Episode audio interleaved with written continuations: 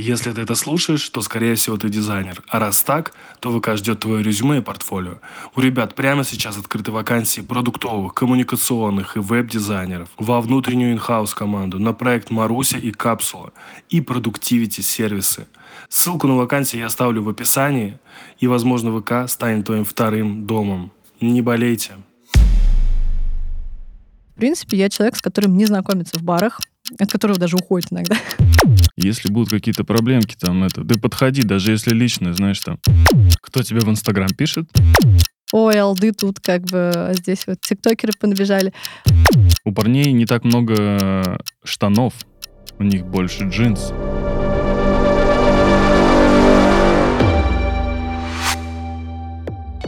Всем привет, это подкаст не о дизайне, где мы говорим с дизайнерами не о дизайне, но о дизайне говорим тоже. До твоего прихода в Mail.ru Group, тогда еще два года назад, ты работала в Рамблере. Мгм. До Рамблера ты работала еще где-то. Я работала в Яндексе. Достаточно банальный вопрос, но интересно, с чего ты начинала? Ну, во-первых, где ты училась? Что ты делала изначально? И, знаешь, интересно, Саша Джун, это кто? Это когда? Это было давно, я лет 10 уже, наверное, работаю в сумме, и могу сразу сказать, что у меня высшего образования нет. Как и у многих, это сначала было причиной моих комплексов, затем это стало, как сказать, я привыкла и поняла, что не стоит стесняться того, кто ты есть, если это привело тебя к тому, кем ты сейчас являешься. Сначала я училась в МГУ ПС МИД. Это как бы институт путей сообщения. Ну, знаешь, там вот вагоны, составы, расписание. Вот. Училась на системного инженера, но не сложилось, мягко говоря, потому что, кажется, тогда система образования не соответствовала тому представлению о рынке, которое было уже на те времена, и это все выглядело максимально разрозненно и не совпадало одно с другим. Потом я ушла, накопила денег на британку, пошла в британку, отучилась там два года, меня взяли с пометочкой, что мы тебя берем, ну, как бы ты очень хочешь просто, а так-то портфолио у тебя так себе. А расскажи, сколько стоило обучение британки? в районе 200 тысяч, может, даже больше. Я не очень хорошо помню, потому что я помню, что я пошла на, на работу, которая была достаточно, как сказать, очень далеко от центра, вообще максимально далеко. Мне нужно было добираться до нее где-то часа полтора. Но там платили деньги, которых мне хватало, чтобы заплатить за взносы в британку. И я на нее поэтому согласилась. Ну, тогда для тебя это ощутимая сумма была? Ну, для меня это была сумма на уровне «Вау, мне платили 50 тысяч рублей». Я думала, господи, наконец-то.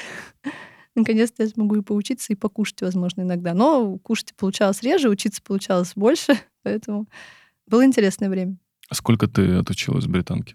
Два года — это дополнительное высшее. Правда, оно не считается высшим, если у тебя нет высшего.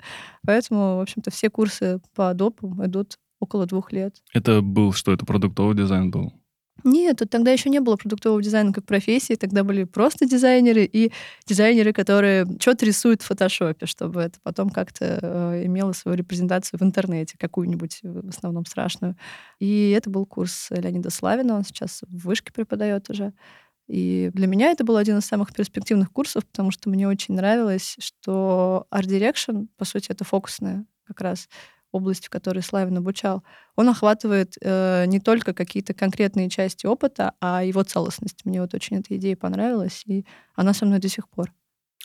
Ты на тот момент с кем-то познакомилась, э, с какими-то людьми там в британке, которые сейчас э, работают на позициях там, топовых позициях в каких-нибудь компаниях крупных? На самом деле британка — это, по крайней мере, вот тогда, когда она еще только начинала развиваться, не в такую большую школу, как сейчас, э, Universal University, она была таким сообществом. То есть это был не только какой-то образовательный процесс, там, связанный с тем, что вы что-то там экзамен сдаете, это была еще очень большая тусовка. И многие люди, которые как бы со мной учились, они сейчас работают да, по рынку. Многие люди, которых я знаю с других выпусков, тоже сейчас достаточно хорошо представлены на рынке. И британка, на самом деле, она очень много сделала для того, чтобы креативные индустрии в России начали быть вот такими, какие они сейчас. И да, наверное, я могу ответить, да, куча народу добилась классных результатов. Скажи, вот э, ты когда узнавала и там искала, куда пойти учиться, само название британская высшая школа Высшая дизайна. школа дизайна, да. Да, высшая школа дизайна звучит очень пафосно, знаешь, прям вот, ну, максимально пафосно. Типа, во-первых, британская, во-вторых, еще и высшая. То есть для людей, которые принимают на работу, Они такие, где ты учился? В британской высшей школе дизайна. Да, я понимаю. Ну, вообще не было альтернатив. Ну, в смысле, их правда не было тогда. Вообще ничего не было в образовании, связанном с э, дизайном, если не брать какие-то такие прям максимально старые институции в духе там, ну, мы сейчас научим тебя профессионально рисовать головы. А я, у меня пять лет художки. Я их не профессионально рисую, но уже ненавижу их рисовать, поэтому нет, спасибо, я туда не хочу. Плюс там была часть, связанная с британским образованием. Это полное образование пятилетнее, но, естественно, там и ценник другой, и а, не думаю, что мне нужно было полное образование проходить, потому что я уже понимала, что я достаточно хорошо ориентируюсь на рынке. Так что, в принципе, в названии есть правда. Просто на допах она не сказывается. Ну, то есть там есть э, европейские и, в частности, британские стандарты образования, и преподы в том числе из Европы. Просто у нас, как бы, так как мы дополнительно высшие были, у нас этих преподов просто не было. Ну, можно было ходить на их лекции, если было очень интересно. Когда ты говорила, что ты училась или учишься в э, британке, тебе как-то это добавляло какой-то уверенности?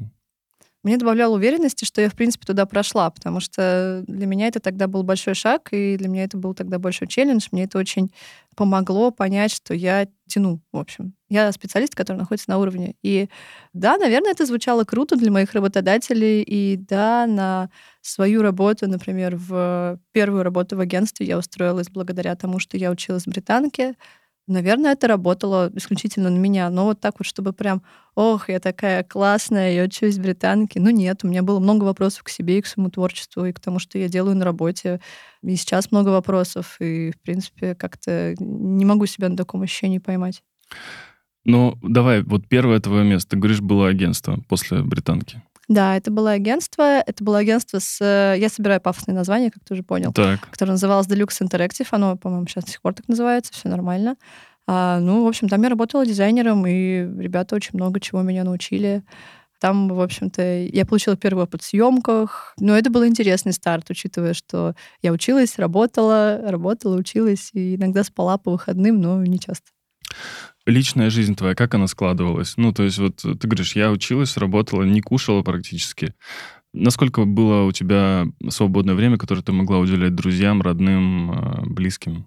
А очень много друзей э, появилось в британке. Ну, то есть, в принципе, моя учеба была похожа на Кампус такой. Типа, да, да, колледж. да. То есть это было реально интересно не только потому, что ты какие-то новые знания узнаешь, а еще потому что куча классных людей, вы куда-то ходите, что-то обсуждаете, знакомитесь там с параллельными какими-то курсами. Ну, то есть я не могу сказать, что я только работала и только училась. Я могу сказать, что это было очень весело, и это было очень тусово, и э, мой организм долго переживал этот период после, потому что это, конечно, был выпускные эти все, это было ну, такое сложное время. Много всего было. Ты тогда была оторвой такой? Ну, я не знаю насчет того, что такое оторва, потому что я люблю развлекаться, правда. Мне нравятся вечеринки, я люблю куда-то ездить. Мне просто нужны новые впечатления, чтобы э, делать то, что я делаю хорошо. Я экстраверт, мне нужны люди, мне нужны компании, я люблю знакомиться с людьми, общаться с ними, что-то у них узнавать, какие-то новые идеи. И э, ну, для меня это естественная потребность как-то у меня не было периода, когда со мной это не происходило долгое время, поэтому я не знаю, что такое оторва, а что такое не оторва. Mm, то есть закрываться и одной работать э, сутками ты не я любишь? люблю одна работать сутками, как ни странно, но когда я перестаю работать, я хочу, да, тусоваться. Мне нужны люди. Мне нужны люди, да, это важно. Как ты попала в Яндекс? Э, я сначала попала в BBDO после Deluxe Interactive, э, поработала там арт-директором э, где-то года полтора, наверное, или год. Потом меня пригласили в Яндекс. Яндекс тогда как раз набирал свою службу рекламного дизайна, тогда еще были службы, вот, и я была одним из тех людей, которая попала в, в общем-то, начало вот этой истории. Расскажи, вот э, ты говоришь, я попала в BBDO арт-директором. Вот мне кажется, сейчас арт-директором устроиться в BBDO э, немножко проблематично будет. Если честно, я не уверена, потому что все зависит от того, куда и как. BBDO огромная. Вот. Я попала туда, потому что очень хотела.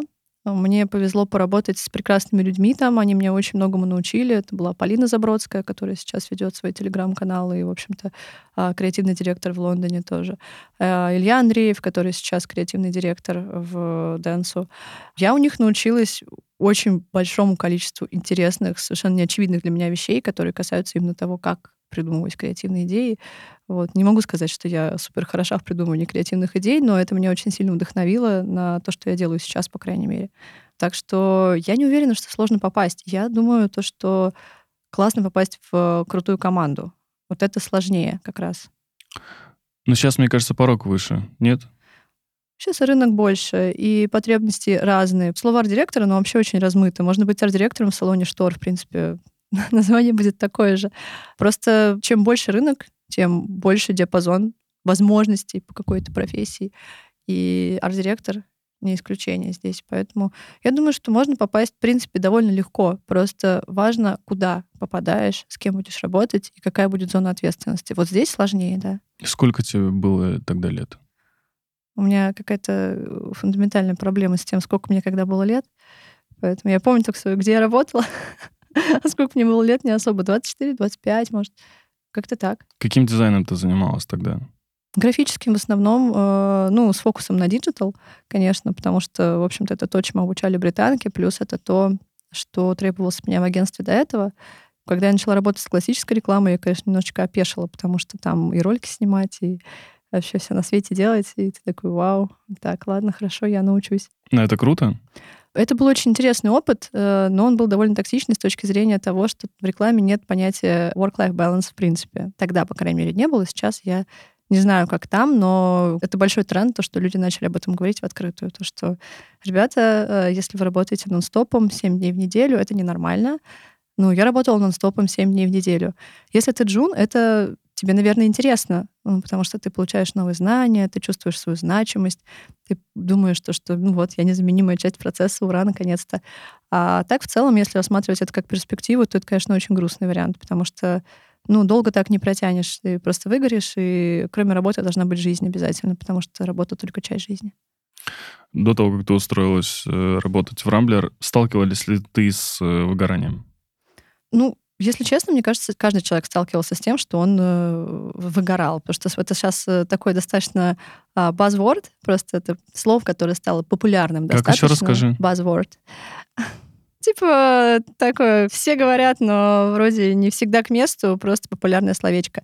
А, я думаю, что это было всегда, потому что всегда были люди, которым поработать побольше намного проще, чем остаться наедине с собой, или, например, это просто единственный способ развиваться, который они видят. И, а, естественно, да, я сталкивалась с выгоранием множество раз.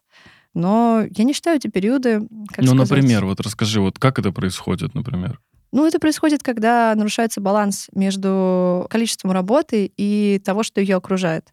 Потому что я уверена, что в свою работу невозможно принести больше, чем есть в самом человеке. И если кроме работы у человека ничего нет, то работа становится, по сути, инструментом, через который он потребляет информацию извне. Да? И, э, на мой взгляд, если становится слишком много вот этого вот фокуса на работе, да, то очень сильно сужается кругозор, и со временем просто мы начинаем тратить энергию на вещи, которые нам не приносят ничего в ответ. А, потому что делая одно и то же каждый день, а, делая это усерднее, как бы это не гарантирует, что ты будешь делать это качественнее, лучше или осознанней. Это скорее просто ну, такой адский труд, чтобы освободить себя от желания или от мысли о том, что нужно выходить из этой ситуации как ты, а эта ситуация является зоной комфорта.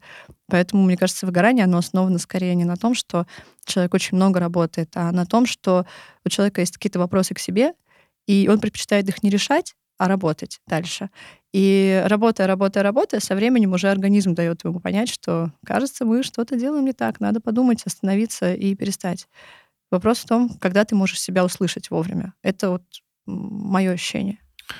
У меня был такой момент, когда я очень хотел работать, но приходил на работу и ничего не мог делать. За один день мог нарисовать, там, не знаю, пол экрана, условно, там, просто пол экрана. Я не могу себя заставить. Ну, типа, я хочу это сделать, я хочу выполнить свою работу, но я, вот, знаешь, вот ничего вот меня не побуждает это сделать. Я вот эту кнопку двигаю вот так вот, сижу в этой фигме такой, ну, окей, да, да, Так, потом приходишь, условно, на следующий день на э, дейлик и такой, типа, что вы сделали вчера? И ты такой, «А, ну, я вот пол экрана там сделал, думал там над одним компонентом, и ты такой понимаешь, что да я нифига не сделал вчера. Нифига не сделал. Это можно назвать выгоранием? Это легко можно назвать чем угодно. Все Мгм. зависит от контекста и от периодичности. Ну, это, по крайней мере, мое мнение, потому что мне кажется то, что, ну, короче, человек не робот. И вот это токсичное представление о результативности, оно вообще никому хорошо не делает. Ладно, сейчас прагматично скажу, с точки зрения, допустим, руководителя, да, мне важно, чтобы человек понятно перформил. Мне совершенно не важно, что он приносит в один день 5 экранов, а в другой день 0. Это значит то, что у него свой ритм, свои особенности, свое восприятие того, что он делает, и свой баланс между днями, когда он, допустим, наполнен энергией, ему важно что-то заделиверить, и днями, когда он думает, или, допустим, днями, когда он фрустрирует о том, что с ним случилось.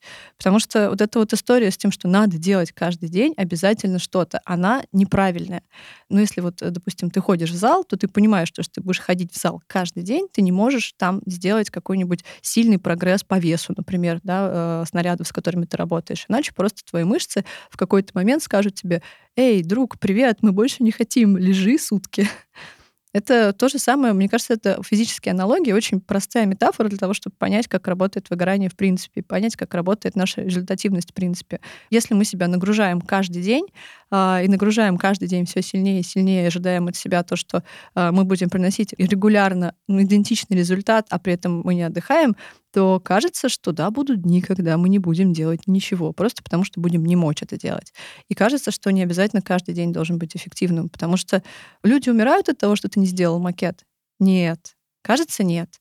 Продукт пожалуются, а, разработчики подождут. Да, в принципе, ничего страшного. Ты у себя один, они у себя тоже одни. И у них такие дни тоже бывают. Вопрос в том, а, насколько это является частью культуры рабочей, в принципе, или частью, например, культуры сообщества профессионального. Потому что сейчас вот эта история да, с эффективностью, она наконец-то начала заходить в нормальное русло с человечностью, а не как до этого, типа, ты робот, ну давай работай. Никто не робот, и никто не может работать каждый день одинаково или каждый месяц одинаково. А еще у, у людей есть жизнь, там, может быть, с родными что-то, поссорился с любимым человеком, собачка заболела огромное количество обстоятельств, которые влияют на результативность. И требовать от себя каждый раз быть суперменом, мне кажется, неправильно по отношению к самому себе просто. А как руководителю требовать от своих э, сотрудников? Кажется, что это максимально токсичная модель руководства. Если человек требует от своих сотрудников быть сверхлюдьми, чтобы, чтобы что? Ну, то есть тут вопрос. Если вы спасаете, не знаю, а, животных из лесных пожаров, может быть, тогда, наверное, пару раз это прокатит. Если вы рисуете экраны для того, чтобы показать их на демо в конце месяца или в конце недели, то нет. Ну, то есть подвиг — это не то, что совершается каждый день, иначе он перестает быть подвигом. А ну, нормальная работа должна быть комфортной и должна быть безопасной для человека, чтобы он не заставлял себя делать что-то только чтобы сделать что-то, потому что ему надо делать что-то. Сейчас твое рабочее время — это с понедельника по пятницу с 10 э, до 7 часов или там до 6? Я, если честно, у меня нет такого графика, чтобы прям вот, ну вот что, я проснулась, э, в 10 часов я села работать, у меня есть задачи, которые я делаю на каждый день. Я должна их успеть, все. А, у меня есть команда, которая должна помочь где-то с чем-то справиться. У меня есть какие-то люди, с которыми я контактирую вне команды, менеджеры, продукты, проекты, а, бизнес-лидеры, да. Мне нужно с ними там поговорить, если я им нужна или они мне нужны. А так в целом я не считаю, что это вот нормирование, типа, оно для меня хорошо работает. Для кого-то, может быть, да. Для кого-то рутина — это важный такой системный элемент жизни, который помогает им чувствовать себя в безопасности. Для меня рутина — это я сама планирую свой день и понимаю, что мне нужно сделать в каждый из этих дней. Поэтому нет, я могу закончить иногда в 9, могу закончить в 6, Могу в 11 иногда, когда мне что-то очень хочется попробовать новое или сделать, или там мне нужна, допустим, тишина, чтобы меня никто не дергал по встречам, и я это делаю поздно вечером. Так тоже бывает. Есть сейчас э, твой баланс э, работы и жизни Куда склонен больше? Ну, каждую зиму у меня работы всегда становится больше, просто потому что я перестаю ходить на улицу. А когда была вот эта вот э, затяжная осень с дождями, у меня вообще ничего не мотивировало туда выходить, поэтому я предпочитала в работу да, погружаться.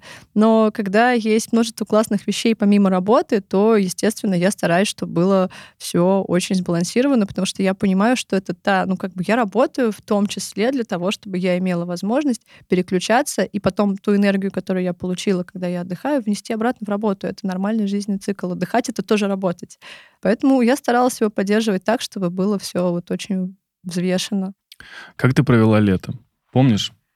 Ой, ну, это лето, на самом деле, не самое показательное из всех моих. Обычно я много путешествую, что-то делаю, но этим летом у меня тут э, случилась череда ремонтов в квартирах. Э, я сделала сначала один ремонт, потом вот начала второй, так что это какое-то было такое очень э, насыщенное бытовыми делами лето, вот. Но в целом... Леруа Икея? Да, да, да, вот это бесконечные там заказы из Леруа Икею, вот это все. И э, я получила от этого хорошую отдачу, я увидела результат своего труда, мне понравилось. А, я получила опыт, как э, не делать ошибки какие-то, которые я могу не делать. И поэтому получилось какое-то оно очень такое в беготне. Вот. Но так как я всю зиму провела в теплых странах, я не расстроилась. А ты помнишь э, свое лето, когда тебе было лет 14? Да. Какое это лето было? Я помню, было очень классно, когда меня увозили родители на дачу лет, ну это, наверное, лет в 12 было. Просто у меня там появилось в какой-то момент очень много друзей новых совершенно, ну, дачи, как бы, потому что, в общем-то, там просто все дети собираются из совершенно разных мест, из совершенно разных семей, из разных возрастов. И мы просто огромной компанией, человек в 30, ходили по этим дачам, мы ходили на речку, что-то там собирали яблоки. Короче, это было очень весело. Я запомнила надолго это лето. Оно было очень теплым, жарким, и я так, мне так было обидно уезжать еще оттуда. Ну, вот, наверное, такое. Ты скучаешь по прошлому? Ну, как сказать, э, я понимаю, что в него невозможно вернуться. И я благодарна, что какие-то вещи до сих пор со мной. Но я не могу сказать, что я скучаю. Я люблю свое настоящее и жду свое будущее. То есть мне очень интересно то, что происходит со мной сейчас. Но иногда, конечно, когда ты чувствуешь какую-то тревогу или какую-то депрессию, или какой-то эпизод депрессивный с тобой происходит, конечно, очень хочется вернуться в тот период, когда тебе не нужно работать, от тебя никто ничего не ждет и не хочет, и ты просто бегаешь там как э, ну, по полю с этой речкой. Это приятно, да, но это работает только в качестве какого-то э, ментального укрытия на время, чтобы переждать какие-то неприятные периоды своей жизни и потом разобраться с ними. А так нет, я считаю, что настоящее вполне устраивает меня. Ты часто разговариваешь э, с своими сотрудниками по душам? Я сейчас не знаю, что такое по душам. Ну вот ты видишь, что человек грустит, или ты откровенно видишь, что он замкнут стал, или еще что-то. Ты можешь подойти и поговорить о чем-то?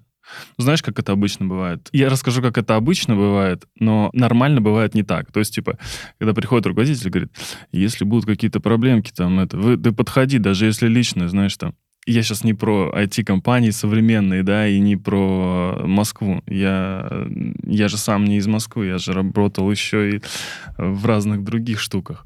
Вот. Бывало такое, что я видел, что там некоторые люди действительно подходят и ну, там, им каким-то образом помогают. Пыталась ли ты когда-нибудь помочь своим сотрудникам поговорить, поддержать, э, видишь, что человек там выгорает, например, или что у него какие-то трудности? Ну, я считаю, что это часть моей работы, и в целом, если я управляю, я стараюсь управлять не директивно, ну, то есть иди делай, а ценностно. То есть мы делаем какую-то вещь, у нас есть важные части этой вещи или этого процесса, или этого проекта, в этом процессе или проекте есть какая-то важная идея, которую мы все разделяем, допустим. Мне очень повезло, в какой-то момент я столкнулась с э, руководительницей, у которой был очень хорошо развит эмоциональный интеллект. То есть она очень хорошо понимала и умела интерпретировать чувства, свои собственные чувства и чувства других людей. И за счет этого я начала учиться у нее этому. И я считаю, то, что это на самом деле очень важная часть работы руководителя. Не лезть именно в чужую жизнь, а создавать такую среду, чтобы человек мог безопасно, комфортно расти и развиваться. Не каждый человек может прийти и рассказать о своих проблемах. Вообще не каждый. И, в принципе, заставлять его рассказывать, когда он не хочет, это неправильно. Это то же самое, что мы подходим на улице к человеку, который плачет, И когда он говорит нам, нет, спасибо, мне не нужна помощь, мы продолжаем пытаться навязывать ему свою поддержку, когда, возможно, она ему сейчас не нужна, и у него другие какие-то желания есть. Поэтому я стараюсь создать такую среду, где человек может почувствовать себя достаточно комфортно, чтобы подойти и обратиться. И всегда, если вижу какие-то признаки того, что что-то не так, или какую-то предпосылку, которая может говорить о том, что у человека может быть что-то не так, например, там болезнь близкого, там развод, ну то есть что-то вот э, понятное человеческое, я, конечно, спрашиваю. И более того, очень часто людям не нужен разговор по душам. А, людям нужно понимание, что их понимают. Ну, то есть, что от них не будут требовать в этот период, чтобы они там э, расшиблись, но сделали какой-то проект. Это, в принципе, не, неправильное требование, что кто-то расшибся и сделал проект. От них не будут ждать, что они будут всегда на позитиве. И, в принципе, вот это вот ощущение того, что тебя понимают и про твою ситуацию знают, и от тебя не будут требовать того, что ты не можешь в этот период дать, оно очень ценное. И мне кажется, это ощущение намного более ценное, чем какие-то разговоры по душам, потому что ну, я не профессиональный психолог. Я не смогу помочь человеку решить его внутренние проблемы. Я могу только помочь ему не чувствовать себя так плохо и не думать о том, что вот у него еще работа над ним надвисла. То есть я считаю нормальным дать отпуск там человеку, когда он, у него сложная жизненная ситуация. Причем сложная не просто для кого-то там, вот для общества сложная, мол, ну, у тебя же в семье все живы, всего лишь ты в депрессии, что ты переживаешь? Нет, это ну, серьезно, ему нужно помощь оказать себе, и нужно время на эту помощь. И эта ситуация сложная, прежде всего, для самого человека должна быть. Поэтому, честно, мне кажется, то, что специально подходить, навязывать разговор по душам, не имеет никакого смысла. Можно очень сильно ошибиться или обидеть человека. А создавать такие условия, в которых человек может почувствовать себя в безопасности, это очень важно. Мне этого очень не хватало в моих руководителях, которые со мной работали до Марины, да, ну, я, у меня давно не менялся руководитель просто, потому что вот это ощущение безопасности, оно помогает по-другому относиться к работе в принципе. Ну и существенно снимает какие-то барьеры в жизни, потому что ты больше не чувствуешь работу как обузу. Ты помнишь моменты, сейчас грубо скажу, можно? Угу. Прости сразу, если что. Момент, когда ты была сукой. Да, я могу быть, правда, потому что, в принципе, у меня есть какие-то убеждения и ценности. И как и любой другой человек, я, когда как бы, ну, начинаю злиться, испытывать какую-то фрустрацию, я, естественно, могу ее не сдержать себе или вовремя не пережить правильным образом, и других людей это тоже будет касаться. Мне кажется, что я много когда была сукой, на самом ну, деле. Ну, давай какой-нибудь самый такой момент, за который тебе, возможно, даже чуть стыдно было потом. Я пытаюсь вспомнить, потому что в целом я могу быть агрессивным человеком, когда дело касается каких-то моих болевых э, сторон. Я могу супер некорректно ответить на комментарий. Я могу послать. Ну, просто мне очень сложно в конфликте. Я не, вообще не люблю конфликты. Для меня конфликт максимально негативная среда. Я очень быстро заканчиваюсь как человек, как личность, да, и у меня начинается какой-то период спада такой. То есть я не могу в затяжных конфликтах. Я э, много раз сознательно доводила конфликт до того состояния, когда нужно было его решить, Потому что вот период холодной войны — это самое стрёмное для меня. Я не считаю то, что надо быть идеальным, в принципе. Это не оправдывает мое поведение, конечно, во многих ситуациях. Но вот я понимаю прекрасно людей, которые, допустим, злились на меня. Вообще было бы интересно два момента, да, узнать. Первое, это когда ты доводишь до такого состояния, когда человек такой, может сказать, и ты знаешь, что он может так сказать, он такой уходит и такой, сука. Знаешь, вот типа вот такого. И момент, когда ты понимаешь, что, блин, ну вот здесь я, конечно, что-то прям переборщила. Тут важно понять, что ты испытываешь в эти моменты. Если я понимаю, что я перегнула палку, то я потом подойду и извинюсь, честно. Потому что я, ну, мне несложно извиниться, я прекрасно понимаю, что мне мое ментальное здоровье дороже, чем не знаю, держать лицо. Ну, типа, ты переживаешь из-за этого? Ну, я переживаю из-за этого. Ну, я, в принципе, чувствительный человек. Я переживаю из-за большого количества вещей, связанных с неочевидными какими-то психологическими проявлениями других людей. Но вот так вот, чтобы прям вот... Ну, не знаю, у меня были моменты, когда я отвечала агрессией на агрессию. И, наверное, тогда люди могли сказать, «М, вот сука. Но мне за них не стыдно, потому что я считаю то, что если человек проявляет агрессию необоснованно, и у этой агрессии нету никакого конструктивного выхода, то как бы, ну, мой ответ, он пропорционален реакции. И в этом случае я считаю, что я просто пропорционально вернула человеку то, что он мне отдал. Если бы он не хотел этого получить, он бы так себя, наверное, не вел. Но если я перегнула палку, и я понимаю, что я могла бы быть проще в этой ситуации, поступить иначе, я пойду да извинюсь, это мне несложно. Ну, то есть я не чувствую, что это триумф, когда кто-то подумал, вот она сука. Я думаю, что это наоборот какой-то шаг в прошлое, где люди могут почувствовать себя лучше, потому что кому-то плохо. Это, мне кажется, не самый хороший способ удовольствия получать. И, в принципе, получать какие-то подтверждения своей значимости. Я же правильно понял, ты сказала, что ты достаточно чувствительный человек. Да, я ты так сказала. открыто об этом говорю. Да. А как ты думаешь, а люди понимают, что ты чувствительный человек? Вот видя тебя, например, чисто внешне они такие, наверное, чувствительные. У меня вообще нет идей, что думают люди, правда. Ну, то есть, если я начну об этом думать, я, наверное, просто зайду в какие-то дебри э, своих предположений, и частично, которые могут подтвердиться, а остальные нет. Я их предпочитаю спрашивать об этом. И я предпочитаю, когда мне что-то, ну, некомфортно, или когда я испытываю какую-то ситуацию, из которой я бы хотела выйти, или которая для меня неприемлема, я просто об этом говорю. Давай я немножко даже уточню тогда э, этот момент.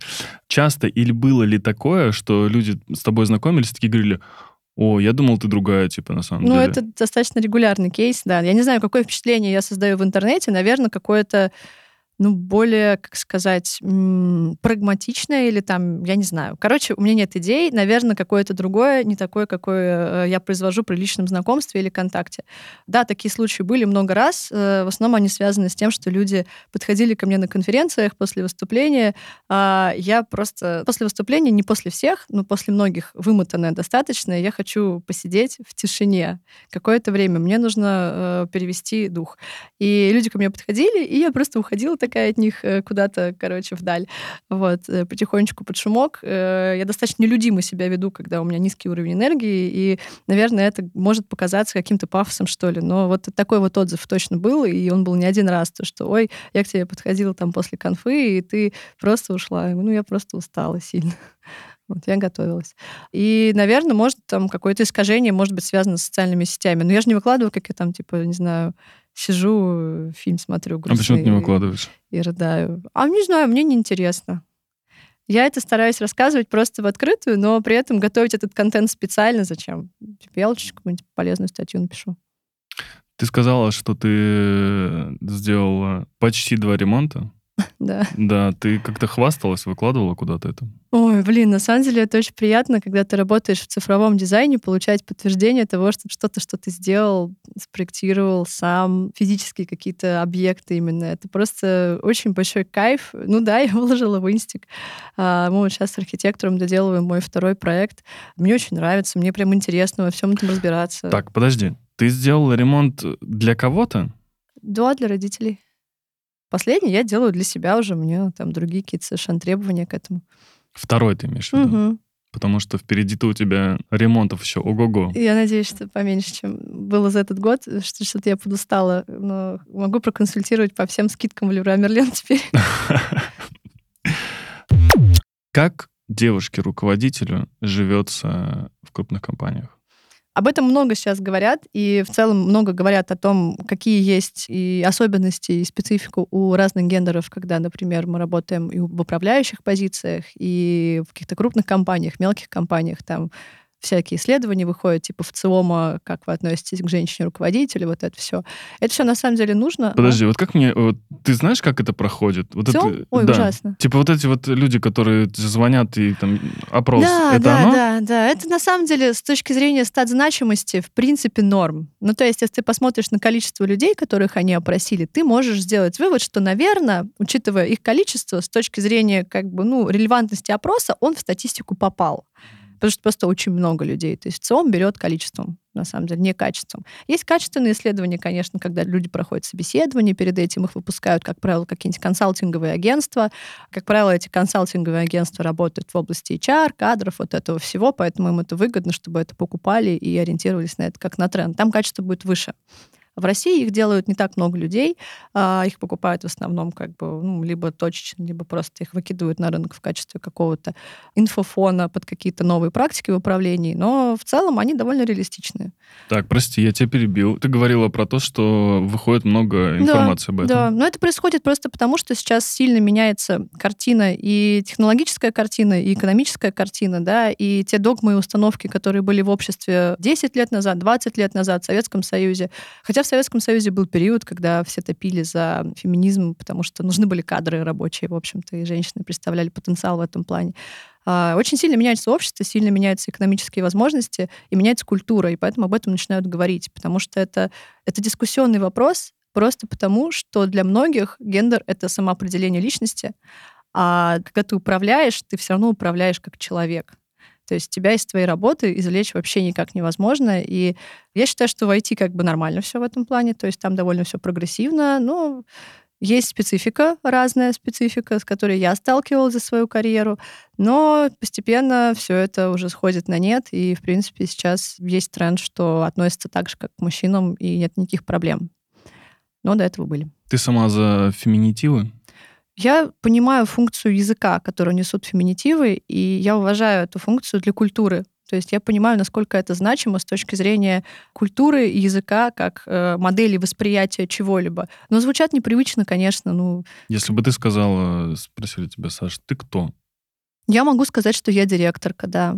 Ну, это звучит непривычно. Мне, в принципе, феминитивы, как и многим, э, звучат непривычно, потому что это конструкция, с которой мы до этого никогда не сталкивались в языке. Если нам скажут какое-то любое другое новое слово, которое является какой-то формой старого и уже популярного и приемлемого для нас, в принципе, будет вызывать такую реакцию. Просто ну, вопрос в том, насколько э, эта реакция значима. Я выбираю функцию в культуре. Мне эта функция важнее, поэтому я использую феминитивы. Ты сталкивалась ли с каким-нибудь вот прям э, очевидным хамством в свою сторону в работе? Да, несколько раз. Эм, Это было достаточно жестко, потому что когда культурный контекст не совпадает совсем, наша культура во многом и наше какое-то представление о реальности, оно определяет наши ожидания от этой реальности, типа ожидания, например, от поведения других людей.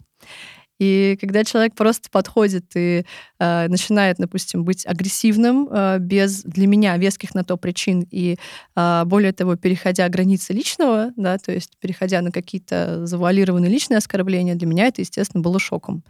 Вот. Я с этим сталкивалась, и я могу сказать, что это опыт, который очень много мне дал, но я предпочитала бы его никому не пожелать, потому что это максимально странная ситуация, когда на работе человек, с которым вы работаете, начинает себя так вести, при этом как бы, ну, его позиция не самая низкая, и ему никто ничего не может сделать, и единственное, что вы можете сделать, это как-то попытаться договориться, но ваши культурные и ценностные э, стороны вашей личности настолько разные, что вы не можете, потому что для него не является проблемой то, как он себя ведет. Поэтому это был, конечно, интересный опыт, но не считаю, что это был хороший опыт. Я думаю, что можно получить те знания более позитивным путем. К тебе когда-нибудь э, клеились на собеседованиях? Если честно, я очень плохо понимаю, когда ко мне клеится. В принципе, я человек, с которым не знакомится в барах от которого даже уходит иногда. Недавно так было. Ну, типа... От тебя уходит? Ну да-да-да, я стояла с парнем, болтала в барной стойке, а потом он просто исчез. Ну, так бывает. А, вот. Э, я человек, с которым э, редко кто-то знакомится, и не знаю, как бы, почему. Может быть, у меня бич-фейс, может быть, я как-то себя странно веду. Но это такое, знаешь, выражение лица, типа, не подходите ко мне. Ага. Вот. Э, может быть, как-то я странно себя веду, может быть, я просто не знаю, короче, мне нет идей. И на собеседованиях, если честно, если даже ко мне кто-то начнет клеиться, то я, скорее всего, не врублюсь, потому что если это будет какой-то не прям супер завуалированный намек, я подумаю, хм, интересная метафора, прикольный у него язык, да, то есть э, интересно рассказывает. А, но если это будет какой-то откровенный подкат, ну, наверное, я поржу. Ну, что, интересно. Ну, таких не было. Нет, нет, вообще, мне нечего. Тут мне скучно все. Три девушки, которые занимаются дизайном, за которыми ты наблюдаешь, смотришь. Ира Иванова. А мне нравится, что делают Туман и Кошелева. Они периодически делают совершенно сумасшедшие проекты, я фанат. На самом деле я за большим количеством девушек-дизайнеров смотрю. А, кто же еще? Кулачок. тоже безумный кайф. Все, что она делает, это, по сути, сформировало один из трендов. Лена Сахарова делает прикольные штуки. Там ребята из Pixies э, делают очень трендовые вещи, если говорить про вот эти промо, блондосы всякие. Очень много, на самом деле, девочек, с которыми я слежу, которые мне интересны. Топ-3 парней. О, мне, мне нравится, что делает Ирахнович, потому что это каждый раз безумие какое-то. И он э, это безумие проживает, и потом об этом рассказывает, как о каком-то психоделическом дрипе, и это супер круто, экстравагантно. Стас Аки. Ну, он прям такой, вот этот прям тренд э, с Рэдди Мэгом, это прям супер.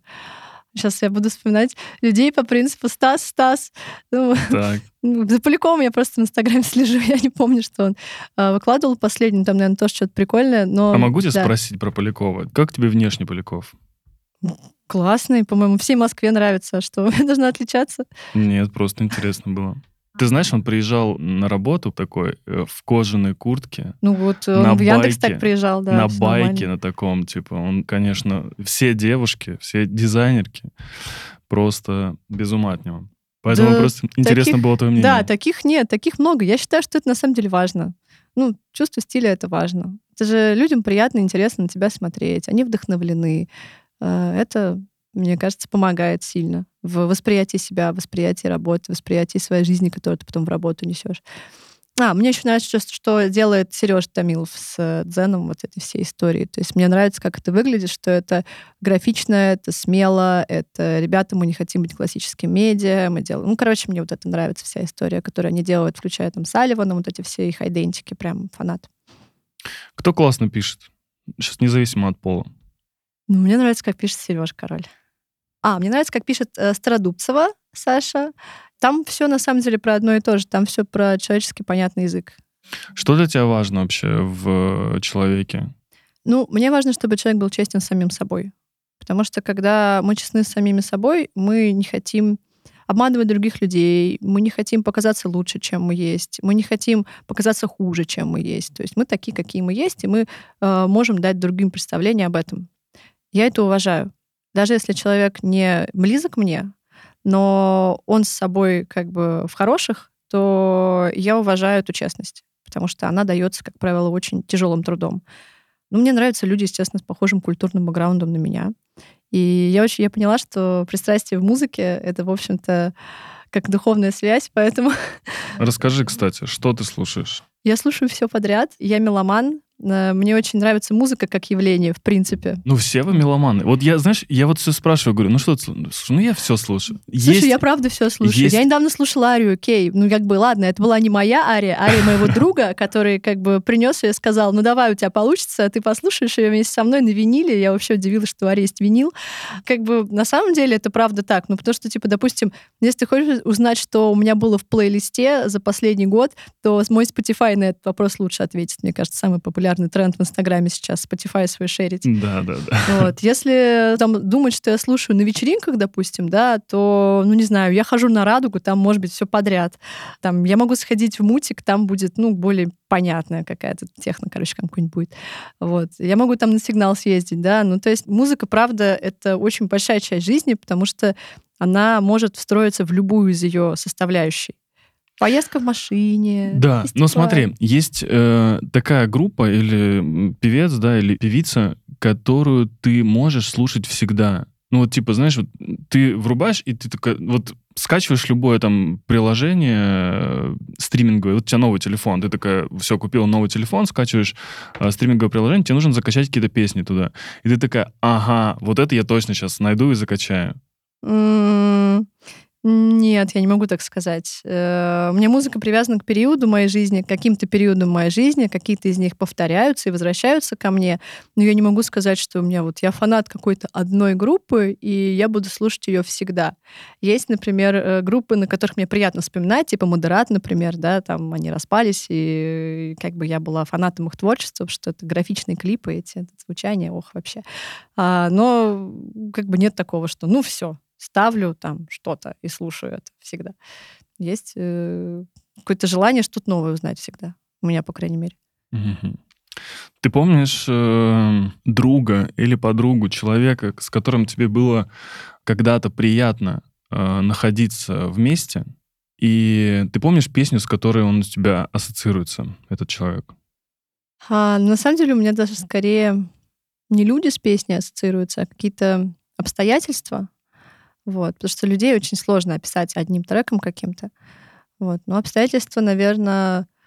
О, я помню. Два года назад я была очень сильно влюблена, и э, мы катались на э, машине по Италии. И мы всю Италию проездили под джаз, под Синатру, вот это все, это было настолько романтично, что просто ох. И я вот, наверное, вот когда слышу что-то э, из того плейлиста, который у него играл в машине, я вспоминаю этот период, мне становится очень и грустно, и приятно, потому что это было очень приятное воспоминание. Круто. Вот, видишь, джаз, Фрэнк Синатра.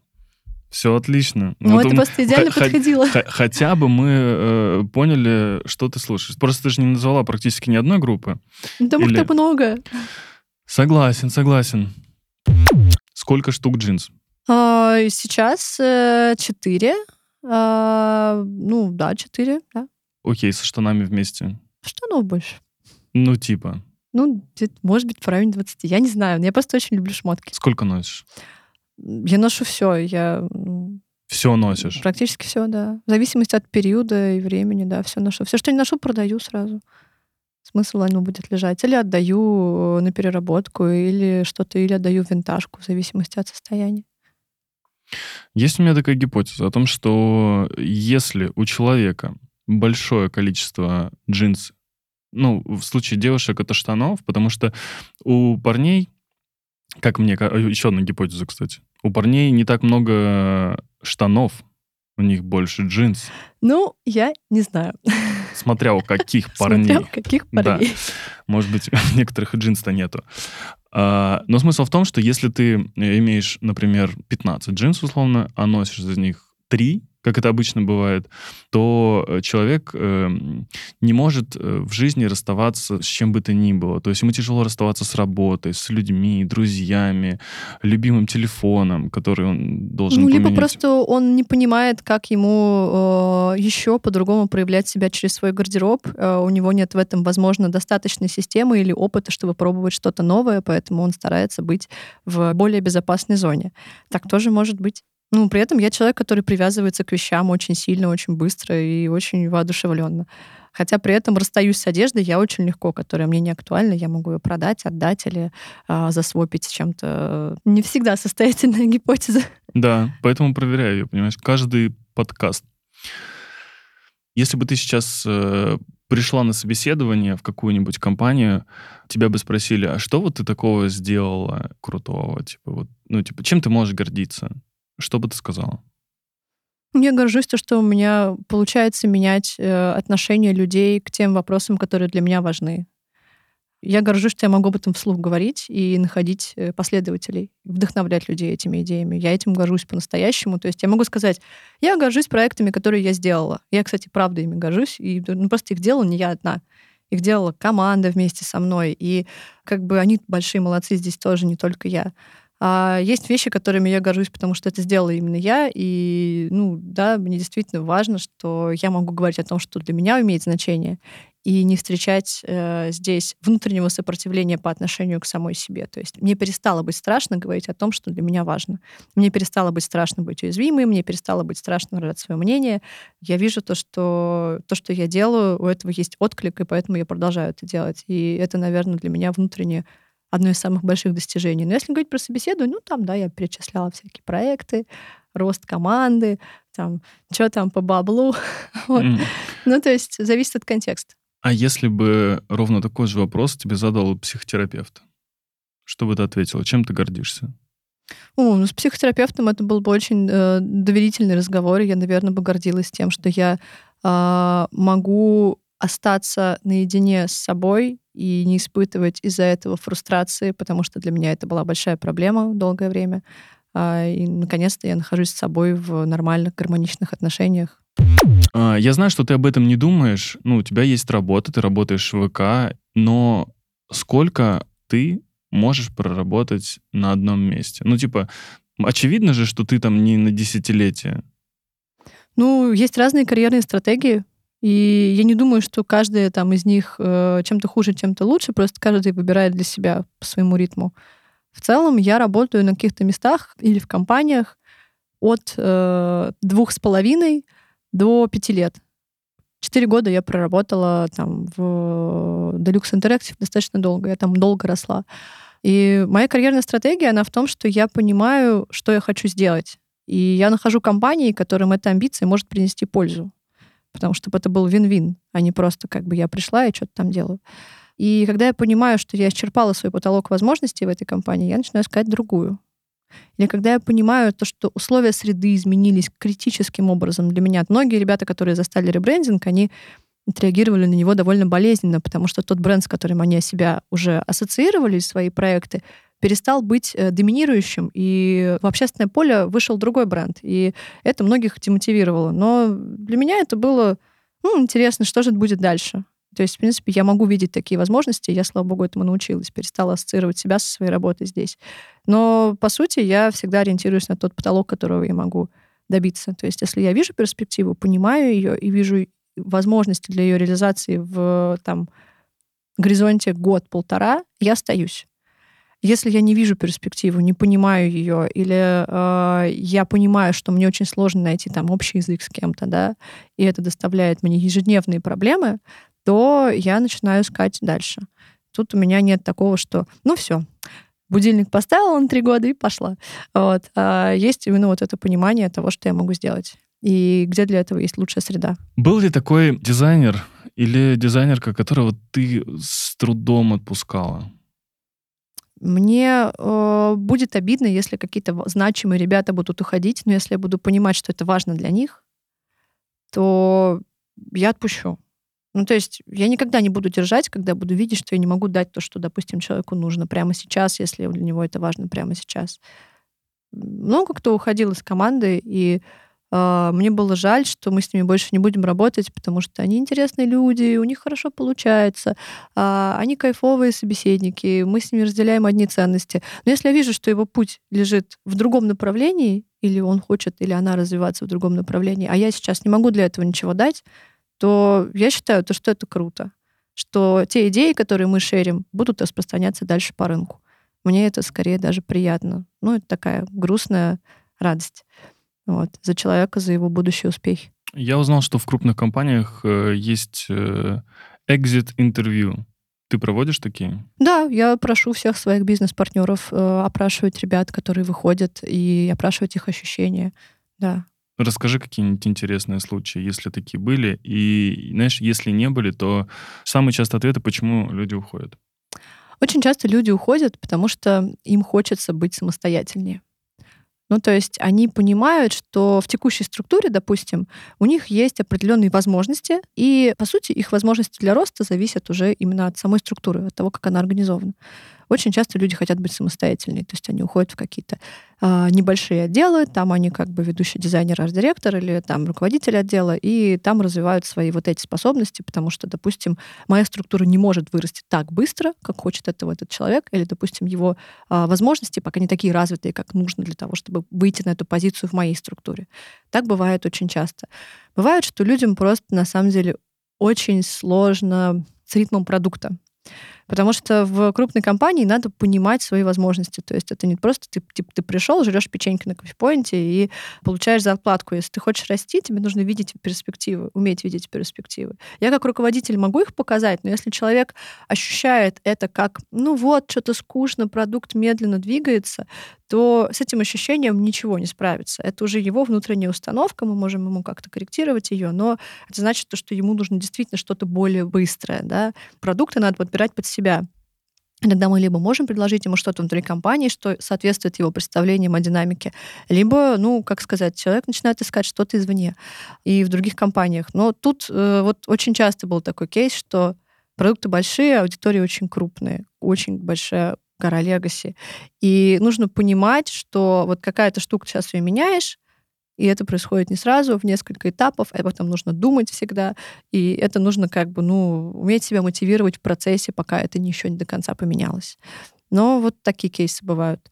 А, бывали кейсы, что человек хочет э, просто, вот у него вот пунктик поработал здесь два года, я пойду еще где-нибудь поработаю. Это тоже нормально. Особенно если человеку там 24, 23, 25 лет, он исследует рынок, это его право. Я считаю, что это очень хорошая практика в таком возрасте. Вот. Есть пунктик, что допустим, сложно, я работал здесь много лет, и мне сложно с изменениями, потому что я привык, что там и медленнее все, и по другим процессам. Так тоже может быть, каждый под себя подбирает. Мне очень интересно сейчас, знаешь, что стало. Ты сказала, что в таком возрасте так можно. Скажи, пожалуйста, когда тебе будет 50, ты бы хотела работать э, дизайн-директором какой-либо компании? А я бы хотела, как бы у меня есть некий свой карьерный трек, который я себе представляю, и я бы хотела не работать на конкретной позиции, я бы хотела заниматься конкретными вещами. Мне интересна благотворительность. То есть мне интересно то, как работают фонды, мне интересно, как с этим можно коммерчески успешно работать, мне интересно, как, в принципе, работает вот эта социальная система на уровне вот э, благотворительности, да, и мне интересно, как можно это развивать. То есть мне хочется, чтобы у общества было больше возможностей делать себя же лучше. И я бы хотела работать таким проектом. На какой позиции? Мне пофиг. Главное, чтобы я могла внести в это существенный крутой вклад. Круто. И все-таки я спрошу дизайнеры в таких компаниях, как ВК, ну, от скольки до скольки сейчас? Mm, на самом деле у нас довольно много ребят, которым по 22-24, и это круто очень вообще. Их мемы намного более бодрые, честно. Вот.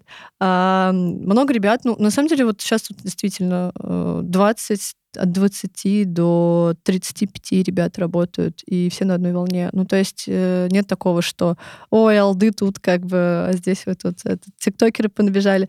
Мне очень нравится, когда все это смешивается, потому что когда это смешивается, э, люди понимают, что как бы никаких границ культурных и возрастных, и гендерных вообще нет.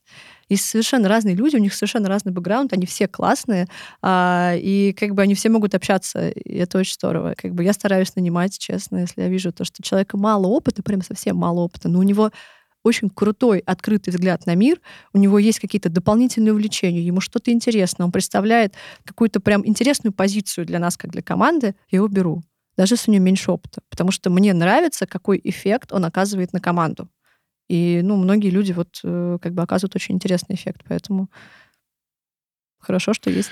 Мне просто, знаешь, интересно, э, до скольки лет можно работать дизайнером? Я не знаю, мне кажется, чтобы нравилось, главное. Вот честно. Ну, мне кажется, э, несмотря на то, что, знаешь, все такие, да пофигу, ну, типа, но есть какой-то, знаешь, вот не такой, не внешний ограничитель, да, а какой-то внутренний такой.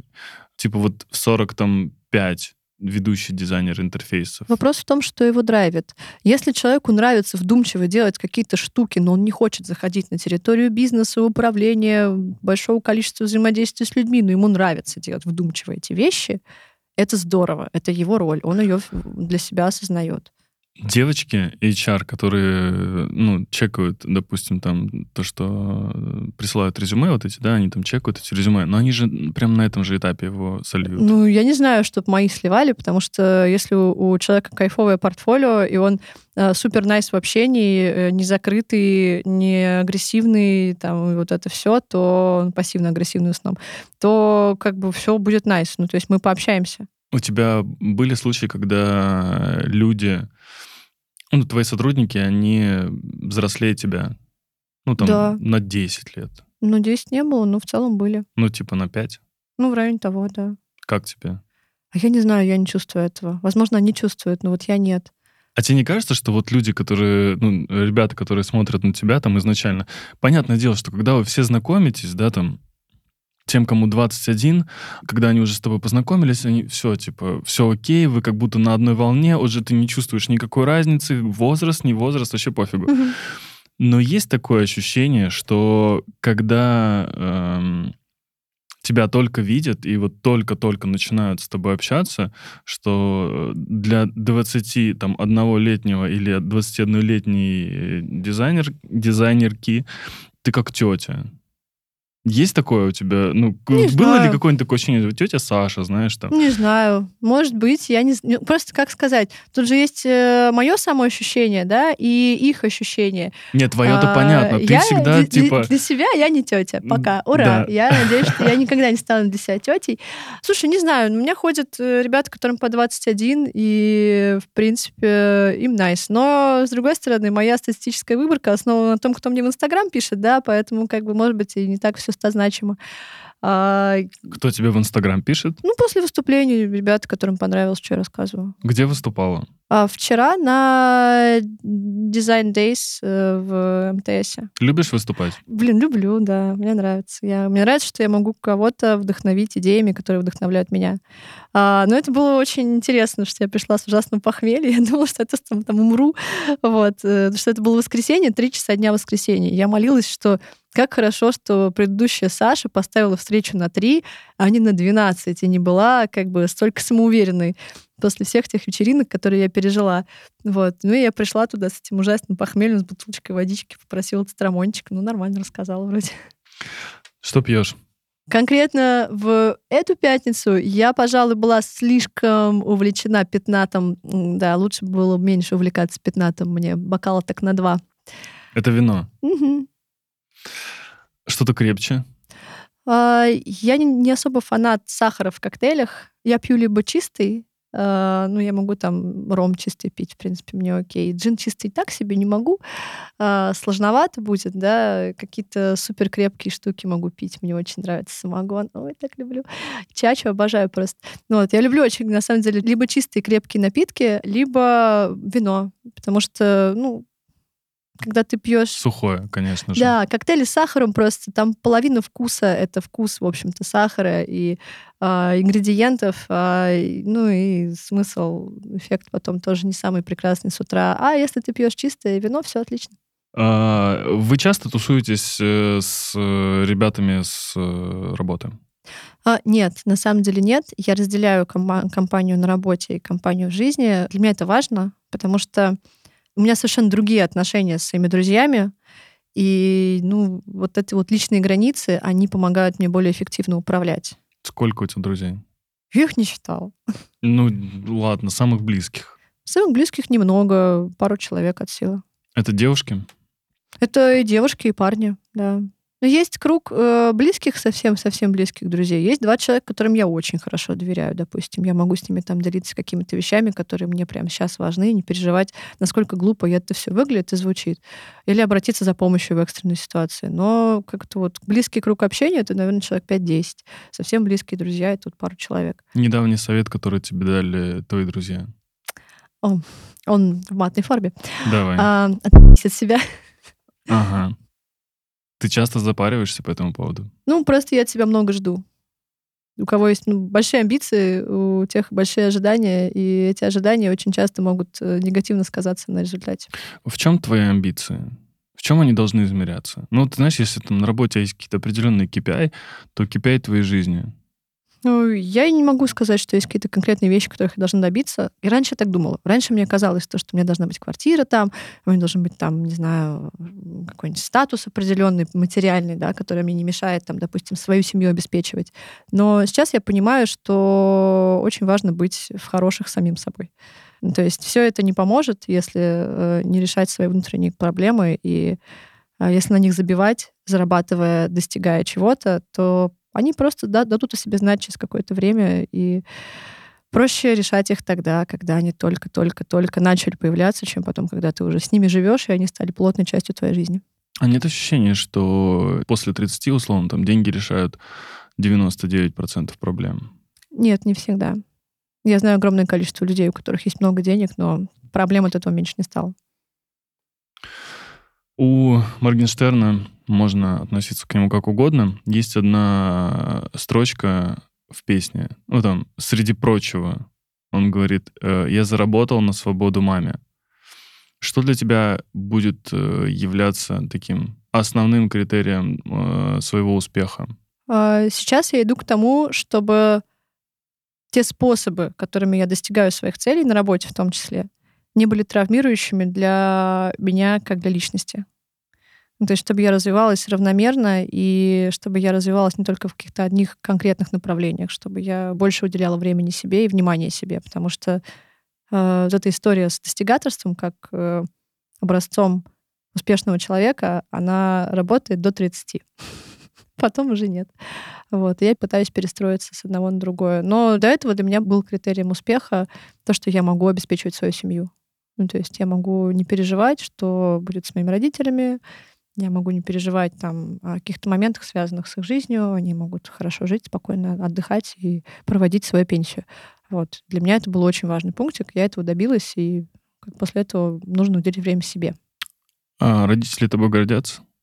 Я надеюсь. Я думаю, наверное, да.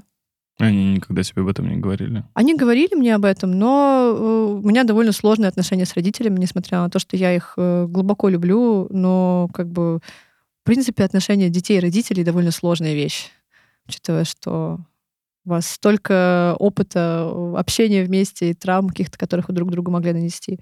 Поэтому, ну да, они, наверное, наверняка мной гордятся, я думаю, да. Почему ты часто говоришь о том, э, что тебе нужно привести себя в порядок, тебе нужно быть в ладу с самим собой? На тебя что-то повлияло когда-то сильно? Просто я в какой-то момент поняла, что вся та внешняя атрибутика той жизни, к которой я стремлюсь, не работает без э, отлаженного внутреннего механизма. Но это как, если есть болезнь, у нее есть симптомы, можно лечить симптомы, можно лечить причину. И я поняла, что все те вещи, которые я хочу получить или которых я хочу достичь, я никогда не получу от них удовольствия, если, в принципе, ну, как бы продолжу делать их в таком виде, в котором я делала до этого. Достигать их, не отдыхать, там, думать только о том, как что-то сделать и так далее. Это просто, ну, показало мне, что все, что есть во мне, оно будет в том, как я управляю, оно будет в том, как я взаимодействую с людьми, оно будет в том, какие продукты я делаю, какой, не знаю, дизайн я рисую на самом деле. И личность, которую я как бы должна развивать, да, и которую мне интересно развивать, она, по сути, определяет все, что я делаю. А если сосредотачиваться на каких-то конкретных свойствах этой личности, то ее целостность тоже теряется. И поэтому для меня это стало очень важным, да за последние несколько лет, потому что я поняла, что внешние атрибуты я собрала. Осталось внутренние. Мне кажется, что, ну, у меня такое убеждение о том, что психологически человек может э, помочь себе только сам. Как у тебя? Ну, в любом случае, насильно действительно невозможно поменяться, э, если только с тобой не случилась какая-то очень сложная жизненная ситуация, и в этой ситуации ты был вынужден обдумывать какие-то аспекты своей жизни, менять о них точку зрения. Но, по сути, мы довольно одиноки по жизни, и кроме нас, нас никто не может не поддержать и не помочь по-настоящему. У нас есть друзья, родители, но все равно каждое свое горе мы переживаем наедине с собой. И каждую свою радость мы переживаем наедине с собой. И я согласна, что помочь может только сам человек себе, но какие средства он выбирает, это другой вопрос. То есть оставаться наедине с собой, когда ты чувствуешь, что твоих ресурсов не хватает, и не обращаться за помощью, это не самый рациональный вариант. А использовать все средства, которые могут помочь тебе решить проблему или какую-то сложную ситуацию, мне кажется, более рациональный. Если бы ты давала себе совет 10 лет назад написать на бумажке какое-то письмо, какого бы оно содержания было? Я бы не хотела давать себе советы. Я рада, что я э, стала тем, кем я являюсь. И все те проблемы, и все те неприятности, и все те приятные вещи или какие-то достижения, которые были на этом пути, они сформировали меня такой. И я им за это благодарна. Я бы не хотела это менять. Я бы не хотела давать себе советов, не хотела читерить, потому что мне нравится то, что получилось. Что для тебя счастье? Чувствовать настоящее и не желать, чтобы оно проходило. Спасибо. Подписывайтесь и оставляйте комментарии на Яндекс Музыке, Apple Podcast, Google Podcast и других стриминговых сервисах. Пока-пока.